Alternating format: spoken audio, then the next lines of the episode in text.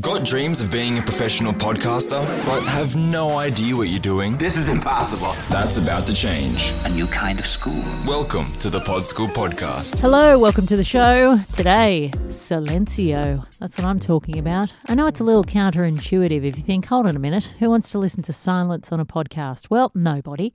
But unless actually, maybe that's a lie. Maybe you could create a really cool audio experience that involves silence. Challenge is set. But silence can actually be a very important tool when you are interviewing somebody, and I will tell you why. It's for a couple of reasons.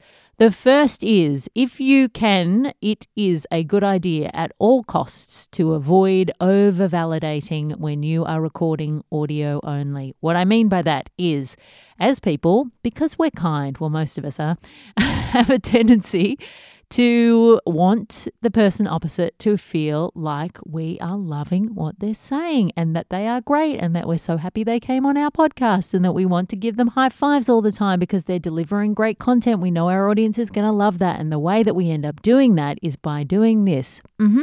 Uh huh. Mm. Yeah. Mm hmm. Ah, yes. Uh huh. Uh huh. Holy heck, is that annoying to listen to when you listen back to it. If you have done a few interviews yourself and you have been guilty of this, you might have noticed this in the edit. Let me save you from the punish of listening back to yourself and thinking, shut up. It is incredibly annoying for an audience to listen to that over and over again. So, where silence comes in really handy when you're interviewing people is that you want to get very good at the silent nod. Ideally, you are looking at a person that you are interviewing. If you are in person, that is obvious because you are going to be staring straight into their eyeballs. If you are recording them remotely, you are going to hopefully be using a remote recording platform with built in video or alternatively running Skype or Zoom at the same time that you're recording on another platform if that's the case. But you want to be able to see the person that you're talking to so that you can have the best possible conversational chemistry and you can also validate with your eyes and your nodding. So if my guest is talking and telling me something, I am sitting there nodding to make sure that they know I'm loving what you're saying. This is really, really interesting, but I am not laying any audio down. When you are actually in the moment, it can feel like it's weird if you're being quiet, but when you listen back, having an entirely clean section where your guest speaks and then you pick up after they're done sounds perfect. So don't be afraid to be quiet and let them speak so that you are not annoying your audience with your constant uh huh, mm hmm, mm hmm, uh huh, because it does get really tiring. The other way that silence is a good tool to use in an interview is to leave a bit of space when your guest is answering rather than jumping straight in with another question. What I see often with beginner podcasters is they get very nervous when they're interviewing people. And there is a tendency to want to always jump in and fill the silence. Like a second of silence is too much, too nerve wracking. And it's like, oh God, let me ask another question. Now, one of the things about silence is that if you are okay with leaving it, and I'm not talking about 15 seconds here, I'm talking about a fraction of a second or a second or just a small pause, it actually gives the sometimes illusion, if you're crapping yourself, of you being very in control because nobody nervous and out of control stops down and has a slower pace.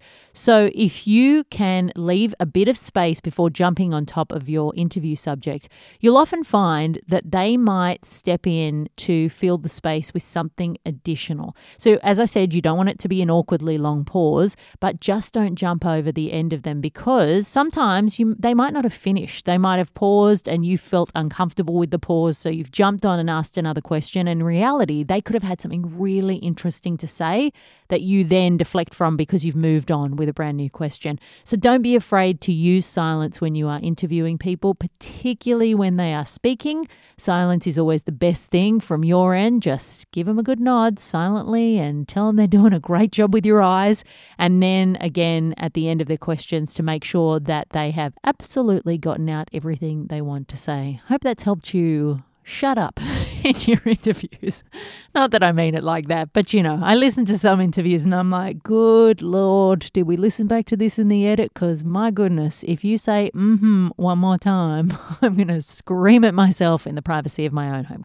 If you need a little help with your podcast, please check out my online podcasting course, PodSchool, which you can find at podschool.com.au. I take you through everything from coming up with an idea all the way through to growing your audience and monetizing your show, and everything is focused on best practice. Not just this is the nuts and bolts of it, but this is how you do things professionally because you would be surprised at the small number of changes that you can make to your podcast in your bedroom to make it sound really professional. So nobody would have a clue you were recording it in your PJs. Thanks so much for listening, and I will see you next week. Until then, happy podcasting. That's all for today.